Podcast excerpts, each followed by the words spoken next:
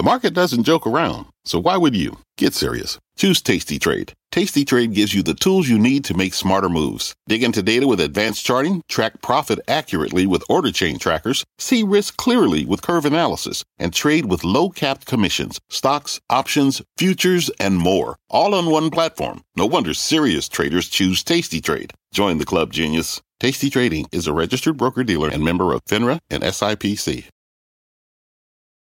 I'm Brian Sullivan, and you're listening to CNBC's Worldwide Exchange. Our show airs live weekdays at 5 a.m. Eastern. Listen in.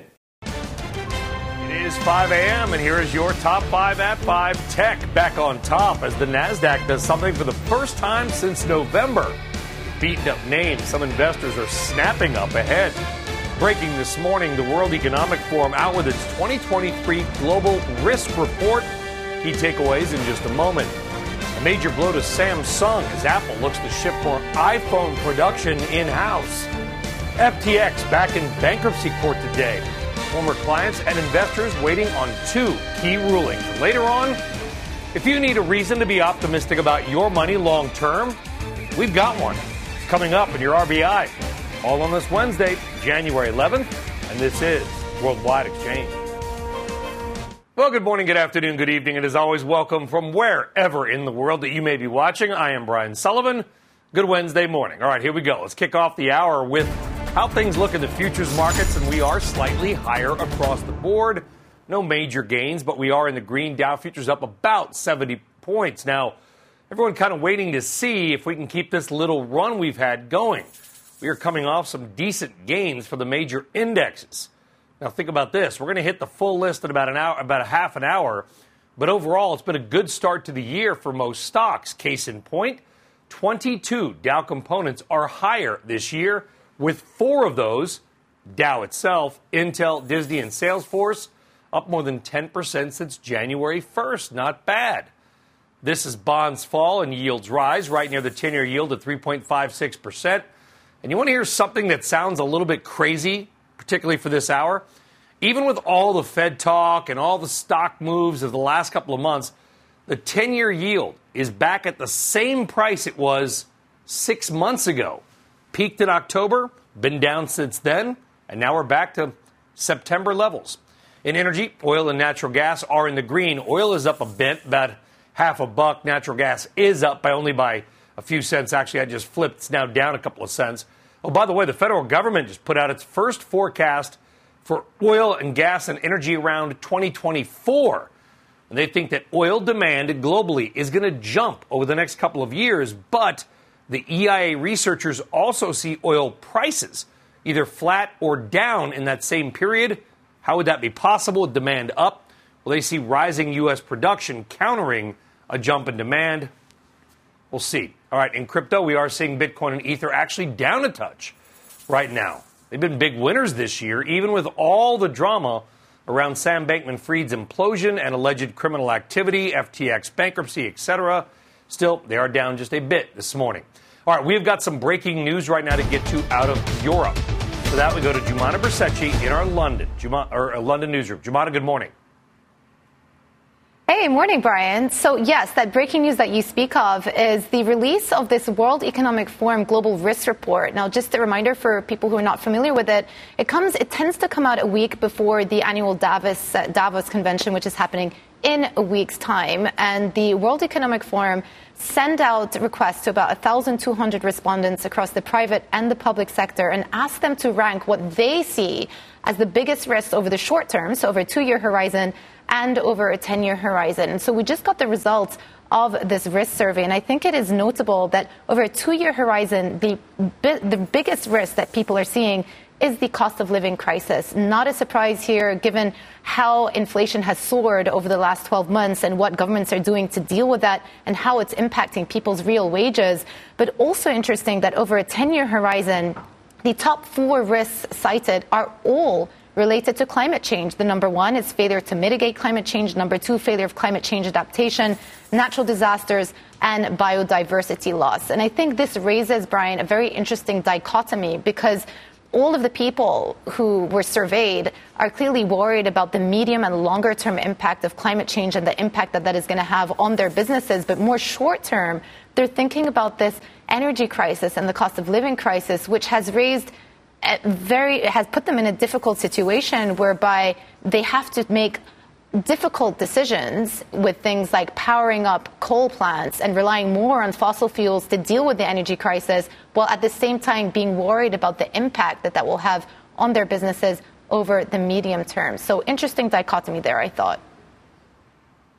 It, it really is, Jumana. Let's talk about this just a bit because they come out and listen. This is kind of there's a lot of people out there that'll say, well, this is the World Economic Forum. This is kind of what they do. They've been talking about the same things for a long time. There's probably nothing unexpected here except for that higher cost of living that you're talking about. And it is so interesting because, yes, we've got to fight the long term impacts of climate change, which is going to cost trillions of dollars. But at the same mm-hmm. time, for the next few years anyway, that cost of living is something we have talked about a lot, something I have been to see you guys to talk about. I've talked to people in the UK, talked to people in Europe. And, and you know, they don't want to hear these diplomats talking about some, some exogenous risk down the road. They're worried about being able to afford their heat, I would imagine. Yeah. And I think this is the situation that policymakers, specifically European policymakers, Brian, find themselves in. And they've had to swallow this uh, unfathomable pill of having to go back on some of their climate change promises, their emissions targets in the short term to allow their people to make it through the winter. The only way that you can bring down the cost of living crisis is to bring down inflation.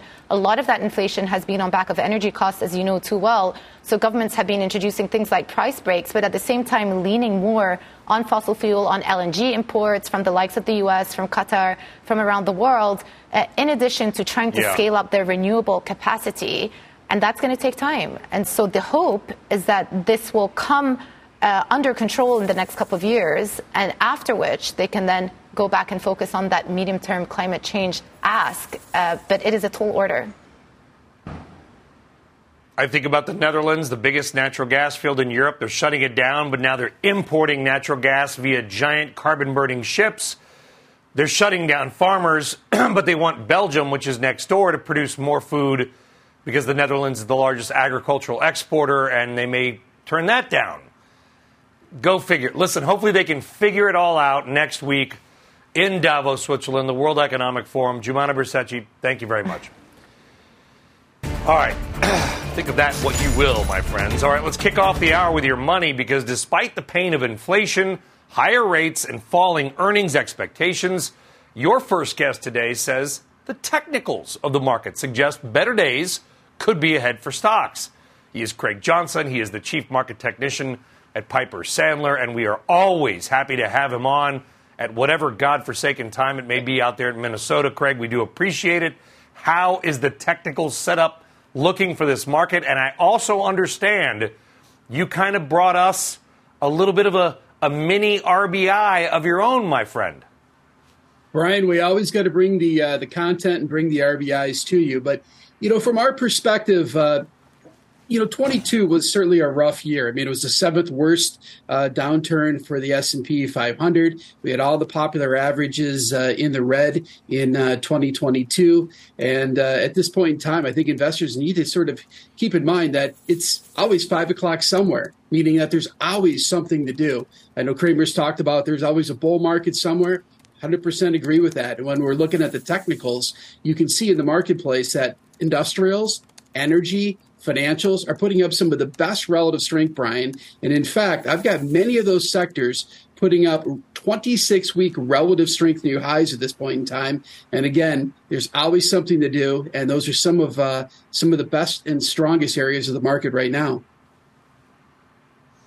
Yeah, it's, it's pretty cool stuff, and we've gotten off to a good start to the year. I know really nothing changes but the calendar, although I did say yesterday we had a lot of tax loss selling probably at the end of the year, so maybe the calendar in some cases actually did matter. And you are optimistic on the year, Craig, right? Your price target is what, 42.65, some, somewhere around there?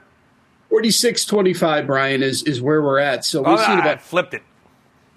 we're looking for about 18% upside from here. Um, and we think some of the catalysts from here is we're watching on the macro side of things. Right now, we've had a uh, downturn in terms of the dollar. We've had a downturn in terms of rates at this point in time. And both of those have been catalysts for the uh, equity markets over the last uh, several months in here. And from our perspective, until those trends change, or they reverse higher, I think you're going to continue to see the equity markets work. And Brian, the key technical level that everybody's going to be watching, and it's really going to be tested tomorrow when the CPI number comes out, is going to be that downtrend resistance line off of the January highs last year at around 4,000. You also have the 200 day moving average coming into play in that level. And I think a yeah. break above that level is going to uh, set us up for what we've been talking about, which is a hop, a drop, and a pop for 2023. I still think we're in the hop at this point in time. Well, that CPI report tomorrow, as we as we say in the business here, is a quote big deal. If it comes in hot or it comes in really soft, what are your expectations for either? Well, I think if we're going to come in and it's too hot, I think you're going to look at it technically and say, well, we got rejected again at the downtrend resistance line. And you're probably setting yourself up for the drop phase that we we've been discussing, which could take the market down over a matter of uh, months, probably to retest the 3600 ish level. But if this number comes in uh, less than expected, and we do see the market move higher, and you start to reverse the downtrend off of again the January 2022 highs, I think that's going to bring a lot of people off the sidelines. And Brian, there is 4.3 trillion dollars of cash sitting on the sidelines at this point in time, and uh, anybody that's wanted to sell wow. this market has already done that. 4.3 trillion in cash. I might have to put that in an RBI. Very quickly, Craig, can you leave us with an idea? I want to make the new year sort of all about opportunity, somewhere to invest right now. A couple places to invest right now in the energy sector where we're showing good relative strength. Take a look at Schlumberger. It's got a very nice long-term downtrend huh. reversal. I'd also point out Boeing. Again, a stock that's been out of favor for a while, but reversing a longer-term downtrend. And then, Brian, a couple areas to specifically avoid. I think 2023 is going to be a year where we're going to be talking about this market X the technology sector. And I look at stocks like Trade Desk and Alphabet as two names that are still in defined downtrends, and we're probably going to continue to lose uh, market cap from here.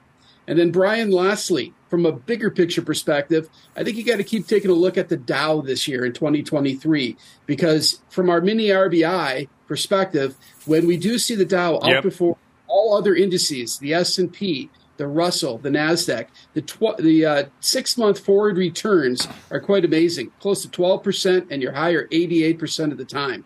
And again, it's only happened nine times uh, since the nineteen seventies, Brian. Wow, maybe a little history on our side. We like Schlumberger. We may avoid some of these high beta tech names, and I'm going to say something that's going to get me in trouble with my New York audience, which is good luck against the Giants for your Vikings this weekend, Craig Johnson. Thank, Thank you. you, Brian. Sorry, all you Giants fans. My, at least my Chargers made it for the first time in forever. All right, now to some key money headlines happening now, including a bipartisan move by Congress to take another step to go after China. Let's hit that and more with Silvana Henao. Good morning, Silvana. Good morning to you, Brian. Let's start with Apple because it's reportedly planning to start using its own custom displays on its iPads, watches, and iPhones as early as 2024. According to Bloomberg, Apple is looking to reduce its reliance on technology partners like Samsung and LG, bringing more component production in house. In a first major bipartisan win, House Republicans and Democrats overwhelmingly voting yesterday to establish a new committee to address threats posed by China. The new House Select Committee on the Strategic Competition between the U.S. and the Chinese Communist Party will be largely investigative in nature and will be given authority to call witnesses and hold public hearings. And FTX is back in bankruptcy court today. Investors and clients expecting rulings on issues including whether the firm's customer list will be made public and when or how the firm will be able to sell subsidiaries to raise cash. Ahead of today's hearing, a new court document filed last night features names and share counts of key FTX stakeholders, including Peter Thiel, Kevin O'Leary, Tom Brady, and Gisele Bündchen, Brian some bold-faced names in there that uh, we might actually have kind of a an interesting, yeah. or, or, I should say, uh, a, you know, uh, TMZ covered yes. bankruptcy hearing for the first time ever, yeah, Silvana exactly. Thank you very much. Sure thing, Brian. All right, Silvana, we'll see you in a bit. All right, we've got a lot to do, and we're just getting started on this Wednesday. When we come back, RBC laying out its best ideas for energy stocks. Of course, we're going to bring them to you. Plus, with shares crushed since the IPO, new reports of a brain drain at electric truck maker Rivian. Later on, the end of an era for Wells Fargo and its once massive home loan business. All that and more with futures up. Straight ahead.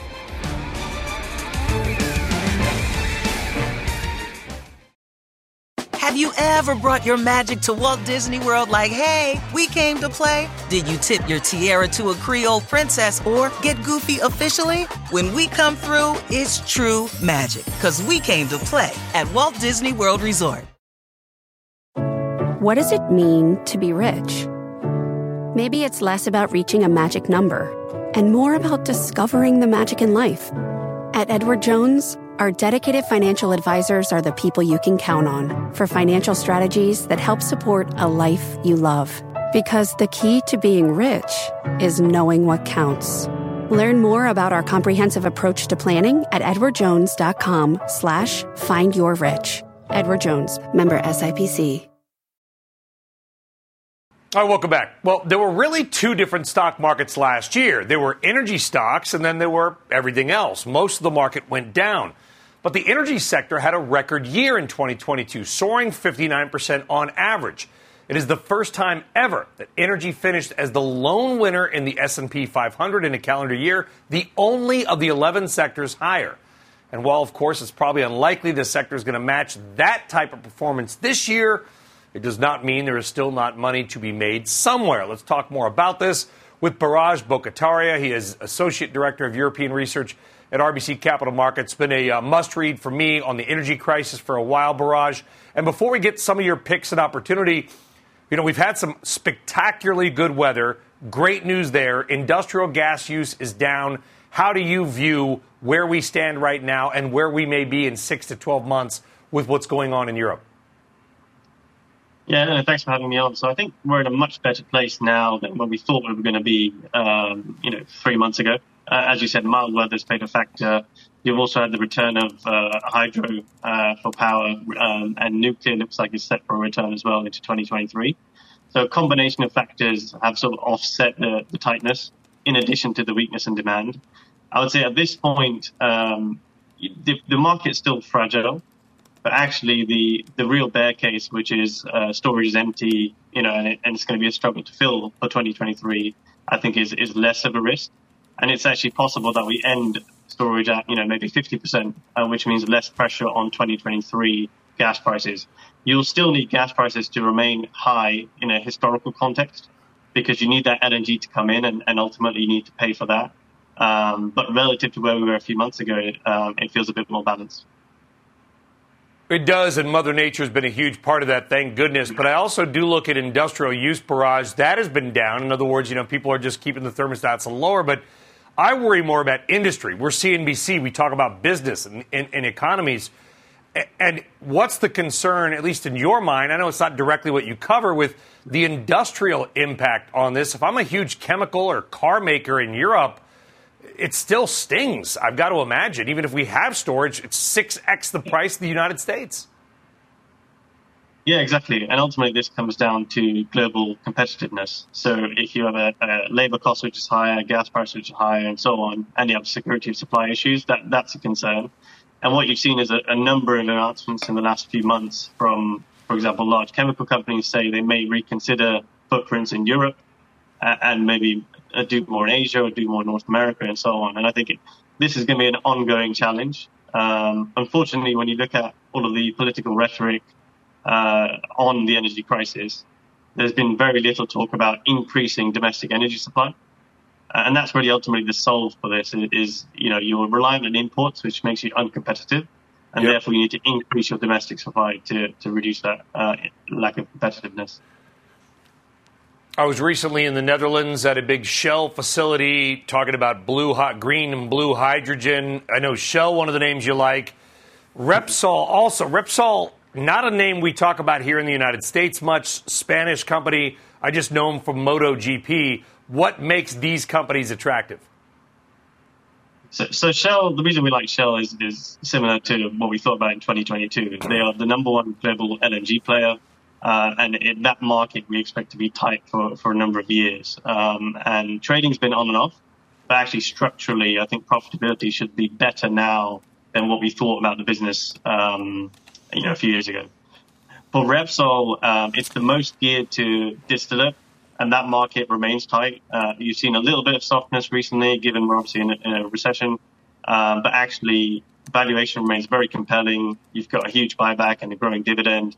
Uh, and that just uh, on the refining margin should remain uh, supportive for free cash flow. Good stuff. Some new ideas there. Repsol, new name maybe to our viewers as well, but we got to look around the world for opportunity. Biraj, we do appreciate it. You have a great day. Thank you very much. All right, Europe looking a little bit better. Let's keep our fingers crossed on the weather. All right, still on deck. A long awaited burger expansion. Yes, burgers a mega billion dollar jackpot, and a rough year for regular season in the NFL, at least as far as TV goes. Your top trending stories ahead when Wex returns.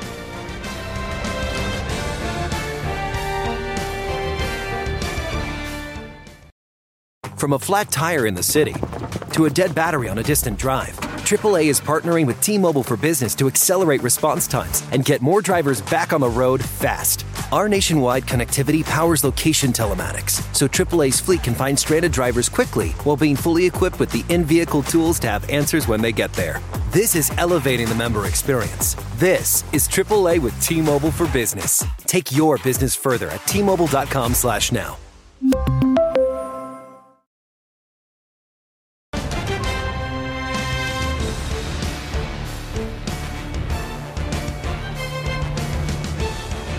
Right, there's some gainers for the year for the NASDAQ and what's been a, a pretty solid start to uh, many names. All right, time now for some big money movers.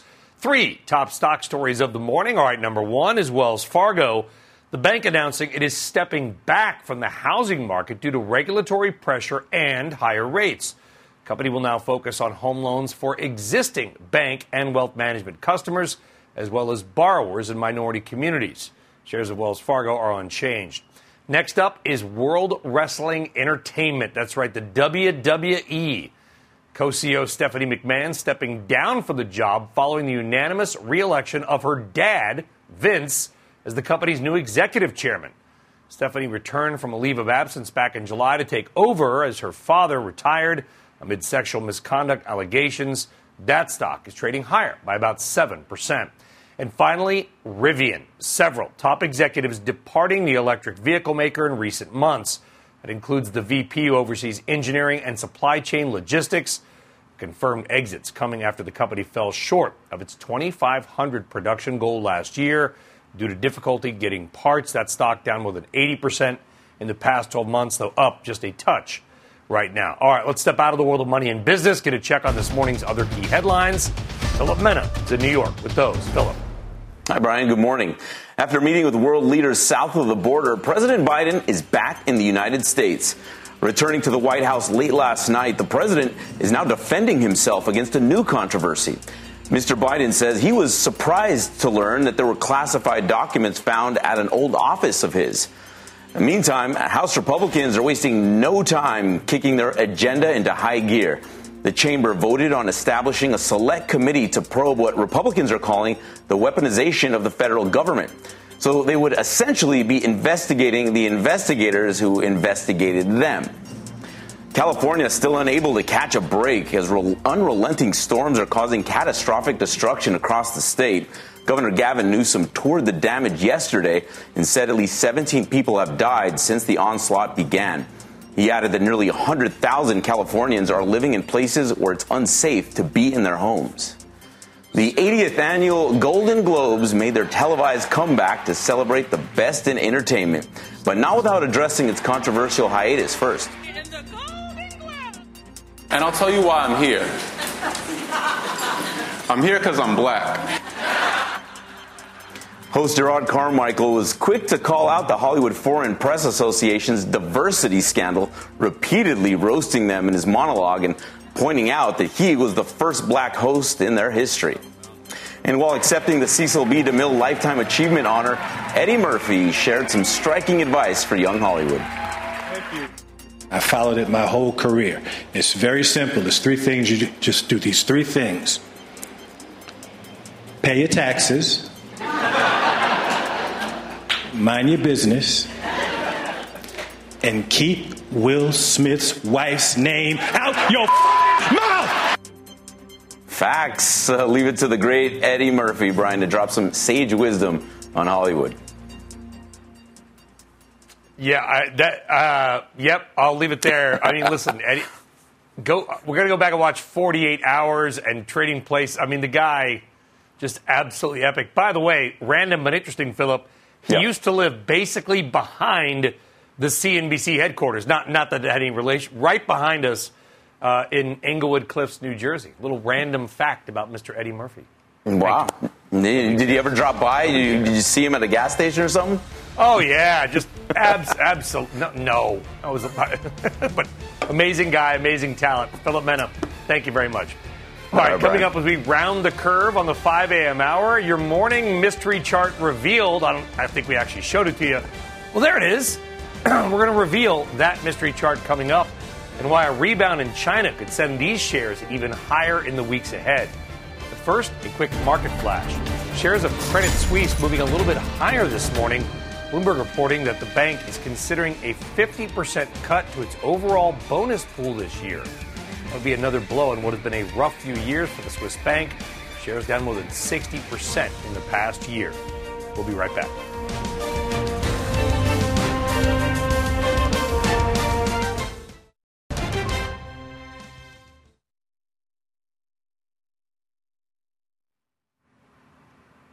All right, welcome or welcome back, everybody, and good Wednesday morning or Wednesday evening if you're watching us from Australia or Asia. Good to see you.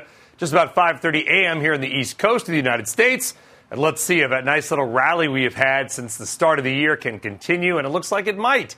Stock futures they are higher right now, not a huge gain, but we are seeing Dow futures up just about 70 or so points as well. Nasdaq futures slightly in the green as well. Well, if you've not been paying attention, many stocks have been hot to start the year. Look at these year-to-date returns via indexes. The S&P Small Cap 600, best performer so far in 23. It's up 3.7%. The S&P Midcap 400 up 3.5% and the Nasdaq 100 up 2.5%. So pretty good start for technology, small and midcap stocks. All right, stocks are up as bonds fall and yields rise a bit. 10-year yields testing a little resistance up right around 3.6%. That's kind of where they are right now, 3. 574. Let's take a look at oil. Right now, oil, we're seeing it get a little bit of a bid, up a bit. It did take a spill Tuesday on some big inventory data, oil and natural gas, both suffering right now from a bit of oversupply issues in the market. The price of oil at 75 and change. Speaking of energy, the all in energy trade that we have talked about so much, meaning we're going to need everything in years and decades to come around the world. Will that trade? Is working right now. Why do I say that? Well, look at this. The OIH, that's an oil services ETF, and the TAN, that is a solar stock ETF, they're both up 4 and 5% this year. They are some of the single best performing ETFs out of any sector. So think about that. Fossil fuel related companies continue to do well. Solar related companies, which also did well last year, also continue to do well. In that energy trade, you look around the world, global growth, everybody wants a house, heat, safe, whatever. Guess what? We're going to need it all, and that market trade has reflected that so far, at least in the last few months. All right, now let's talk about crypto, or at least the crypto world, because the massive bankruptcy hearing of FTX is about to kick off. And there are a lot of questions. Eamon Javers with us now with more on it. Eamon, good morning. What can we expect? Well, good morning to you, Brian. The hearing starts in Wilmington, Delaware today at 9 a.m. We learned a little bit of information yesterday in terms of the shareholders of this entity, FTX. Shareholders included some entities connected to New England Patriots owner Robert Kraft, hedge fund titan Paul Tudor Jones. Also, Tom Brady and his uh, former wife were listed in that uh, entity list of those who held shares in FTX's parent. Uh, we're also uh, expected to learn a few things today. Uh, one of the big questions swirling around this is the identities of the FTX exchange customers we don't know whether those are going to be released. That controversy expected to be addressed by the judge in Wilmington today. Uh, we could learn the names then of all of the people who FTX owes money to because they had assets on that exchange. Also, the question of how and when FTX will be allowed to sell assets and businesses. FTX desperately wants to sell some of their profitable businesses and assets uh, in order to make up some of the money that they owe to their creditors. The judge is going to deal with the question of whether or not they can do that, how they'll do that, and we'll get a sense of how soon some of those assets might come to market. The other big question and controversy here that we don't expect an answer to today, Brian, but that broke out yesterday is the question of the law firm Sullivan and Cromwell and their role here uh, in advising FTX. They are representing FTX so far in this bankruptcy. A group of lawyers, uh, I'm sorry, a group of senators yesterday uh, sent a letter about the lawyers uh, complaining that uh, FTX was using Sullivan and Cromwell because Sullivan and Cromwell had been involved with FTX before the bankruptcy. So in, during the period when any shady stuff might have been going on at FTX, uh, Sullivan and Cromwell was around around the company. At that time, senators, including Elizabeth Warren, complaining yesterday uh, that they don't think it's appropriate for Sullivan and Cromwell to continue on. Sullivan and Cromwell told us last night, Brian, uh, they feel it's entirely appropriate under the rules to continue as the representatives of FTX. We'll see how that all shakes out. A lot of legal fees there at stake in that fight, Brian. Back over to you. You think? You, you, think? I'm thinking there's going to be some, some, some new cars bought with these legal fees. Eamon, all right, Simon and Cromwell, just kind of the latest addition. We've got tens of millions of dollars in political donations, both to individual politicians as well as super PACs. We've got family connections with SEC people. I mean, how tangled is this FTX web? It's enormous, Brian, and you just you follow the docket in this bankruptcy hearing. Uh, you know, you get these automated alerts every time a new docket entry is filed. Over the past 48 hours, I can't tell you, my phone has been beeping, know, just buzzing on the desk constantly. There, there are docket items being filed, just about hourly in this case. I mean, it is an enormous amount of material for them to get through. We expect a battalion of lawyers in Wilmington, D- Delaware today. Uh, we'll see whether we get any statements from any of the principals here and any clarity on this issue of who are the, the creditors ultimately of this entity? Who are all these account holders? One of the questions in that, Brian, was fascinating uh, when they first addressed it at the first hearing last fall, which is a lot of these account holders may be in China. And of course, under Chinese law, it's not legal to participate in crypto markets. So some of these creditors might be breaking the law in their home country in order to have assets on FTX. Uh, therefore, yeah. their names being exposed in this hearing uh, could be a problem for them domestically in China. So a lot of those Chinese entities might not want, and Chinese individuals might not want their names made public. Unclear if a U.S. court takes that into consideration. Do we care at all as the United States court whether or not these Chinese people are embarrassed or, or involved in something illegal in China? That's not really material to the U.S. On the other hand, some of those people might be in serious danger uh, if their names are revealed here. So a lot to think about for this judge today yeah. uh, in Wilmington, Delaware. And, I, have got to check. I know certain politicians have said they'll give back the donations as far as giving it to charity. I don't know if any of the super PACs, which took tens of millions, have said they will. I need to double check that. I'm not saying they haven't. I'm going to look because just where is the money? Eamon Javers, you're going to have a busy couple, I don't know, Good months. Question. Eamon, appreciate it. Thanks very much.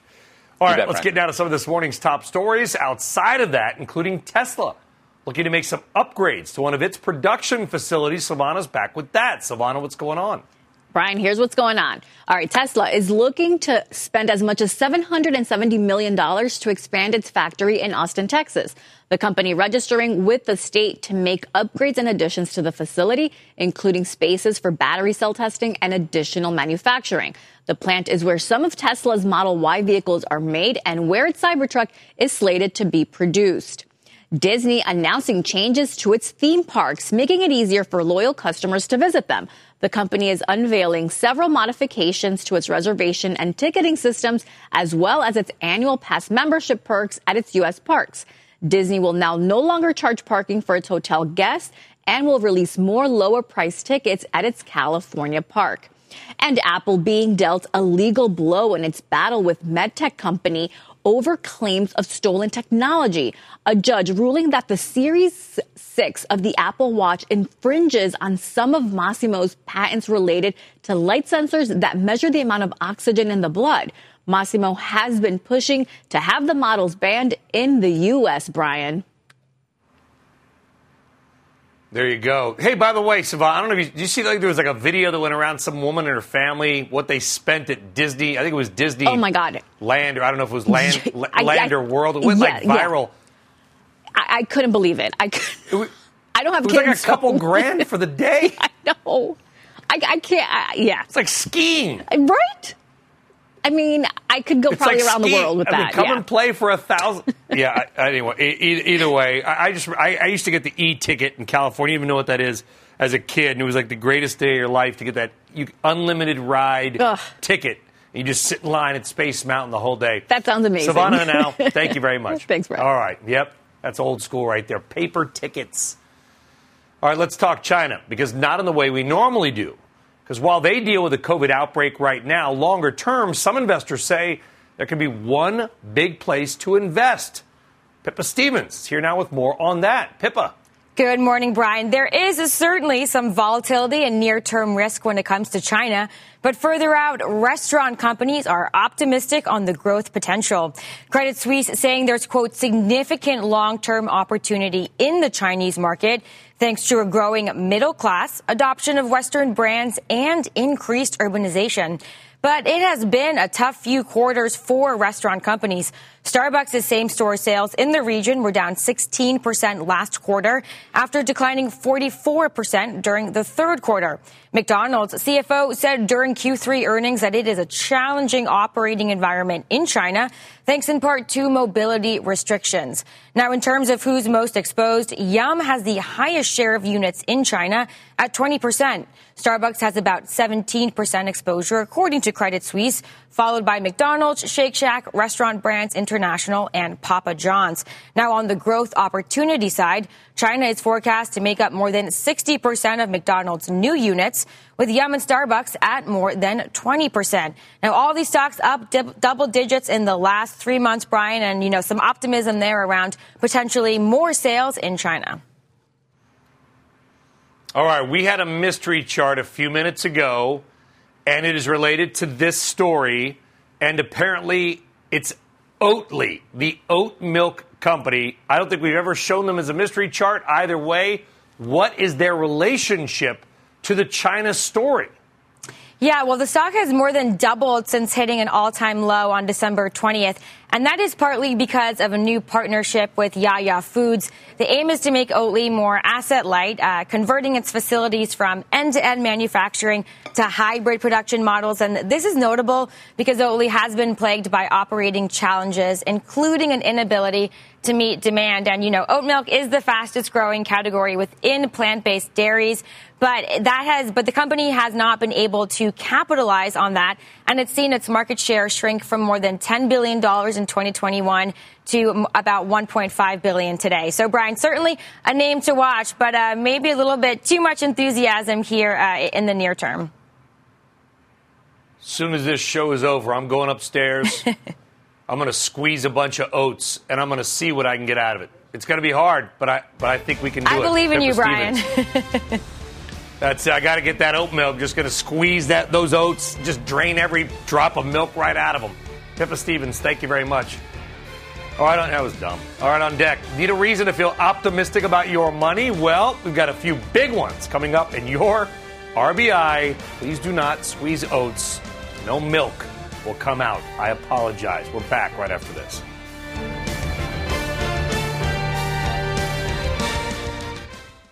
All right, today's RBI is perhaps a reason to feel longer term optimistic about the markets and your money. And we could use that because you know that last year was awful for most of the stock market outside of oil and gas. But did you also know it was one of the worst combined years for stocks and U.S. government bonds ever? That's right. Historically bad markets as government spending helped stoke inflation here and around the world and crush nearly everything. But if you are thinking long term, and you should be, declines like last year may actually turn into a good thing. It could take a while. Let's explain. And I'm grabbing this data from Ritholtz Wealth Management's Ben Carlson and his A Wealth of Common Sense blog. Always a source of really cool stuff. First up, the ugly. All right, last year was one only 11 times that a balanced portfolio, 60% stocks, 40% bonds, ended up lower. Usually, one goes up, the other down, or vice versa. That's why so many investment advisors just recommend it. All right, didn't work last year, but 2022 was just so last year. Let's take a look at the future. And in a year, history says, well, things will look better. May not look perfect, though. In fact, four of the previous 10 times that both stocks and bonds went down, Carlson notes they were also lower in a year. 1930, 1973, and 2001, the combined portfolio actually did worse the second year than the first.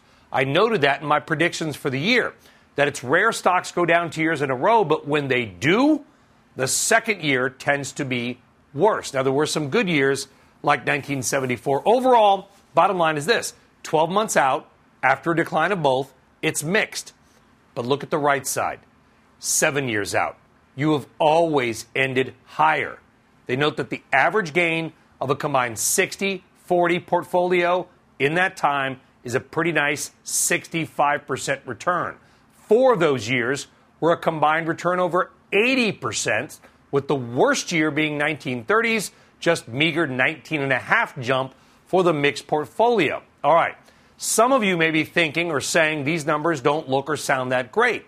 But consider that is a mix of 40% bonds. That is meant to keep your capital, not really grow it. So, on that basis, those returns do look pretty good and more importantly, a good reminder that in the game of Wall Street, it is about years, not months. Random, optimistic, and hopefully a little profitable. Uh, all right, on deck. We'll talk more about these markets and why your next guest says he is holding off on cutting risk ahead of tomorrow's big inflation data. Stick around.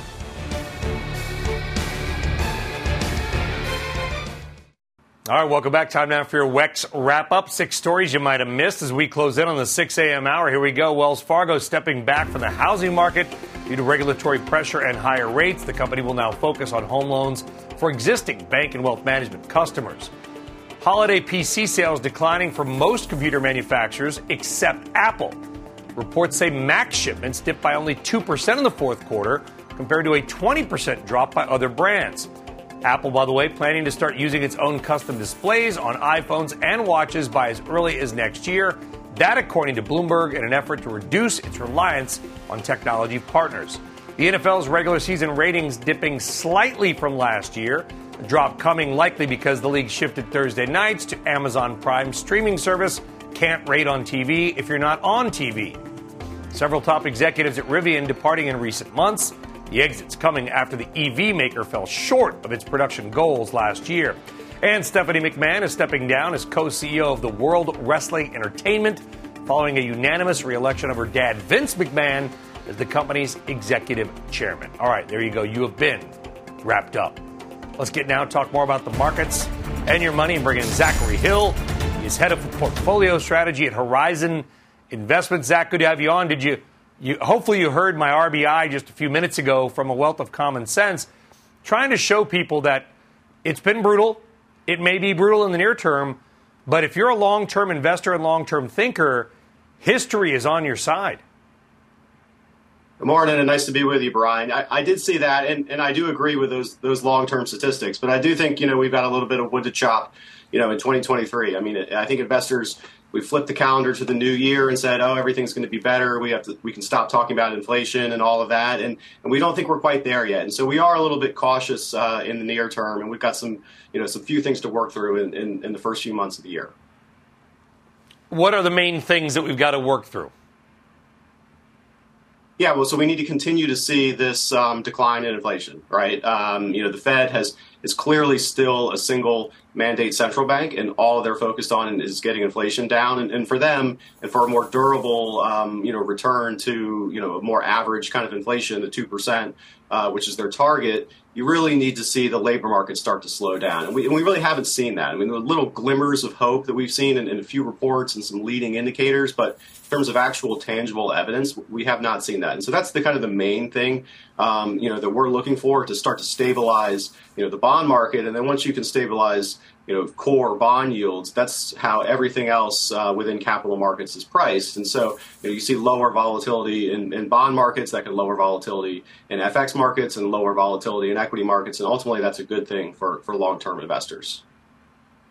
Well inflation has been trending down zach. If tomorrow's cpi number comes in soft meaning inflation continues to decline is that the all clear to just you know go buy 40 PE multiple growth tech stocks again?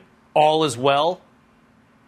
Yeah, I, don't think so. Um, you know, the, the fact that we had 40 PE or 140 PE tech stocks, you know, all over the place was just a, a byproduct of years and years of a really supportive macro environment. Uh, we're nowhere near that, and we're not going to go back to that. I mean, you know, that that was a particular time and place that, that we do not think is going to be repeated, and so absolutely not. But you know, normally, kind of the setup into a number like this, where we've seen, uh, you know, a rally in equities and and bond yields declining, I'd be a little bit cautious, kind of going into CPI CPI. But I, I sense a lot of inflation fatigue uh, on Wall Street. You know, people yep. are just tired of talking about it. They're tired of worrying about it. We've been talking about it for 18 months. Please, can I talk about something else? And so, you know, I, I think in that yeah. in that context, as, as we go into this number, if, if we actually see a little bit of a hotter print, it's gonna, you can easily dismiss it and say, oh, well, that's just one. The trend is your friend. Um, and we do have a lot of strong cross asset momentum you know, yep. in favor. Zach, I've I, I, apologize. I've got to jump in here. I've got some breaking news. That we'll get you back on Zach Hill Horizon. Thank you, folks. If you are going to the airport right now, apologies. The FAA says that all flights are grounded nationwide. That is correct. The Federal Aviation Administration, I apologize for looking down, having to read this, experiencing an outage with the system that puts what's called a NOTAMs, Notice to Air Missions. They're having a problem with a national computer system and as such, the FAA has grounded all flights nationwide. Now, it does not say how long they are grounded. Could it be a couple of minutes? Could it be a couple of hours? No idea. But right now, if you are one of the millions of people likely getting on a plane today, anywhere in the world, either in the United States, coming to the United States, or going from the United States, you are on a ground stop right now. By the way, this this goes to what we saw last week, where there were some issues with travel systems, particularly in Florida. Although I heard from some people inside the industry that it might actually have more to do with lack of people than systems. Either way, the FAA nationwide ground stop right now, no flights, except those, of course, that are in the air currently, are going to be taking off. That is unbelievable and unacceptable. All right. That's it for us here on Worldwide Exchange. I'm sure Squawk will pick up the coverage next. You've been listening to CNBC's Worldwide Exchange. You can always catch us live weekdays at 5 a.m. Eastern only on CNBC. This podcast is supported by FedEx. Dear small and medium businesses, no one wants happy customers more than you do. So you need a business partner just like you like FedEx, who understands your passion for serving your customers because they have the same commitment towards you. That's why FedEx offers you picture proof of delivery, packageless and paperless returns, as well as weekend home delivery to 98% of the U.S. on Saturday and 50% on Sunday. See the FedEx service guide for delivery information. What's more, FedEx Ground is faster to more locations than UPS Ground. Trust FedEx for timely deliveries. See what FedEx can do for your business. Absolutely, positively FedEx.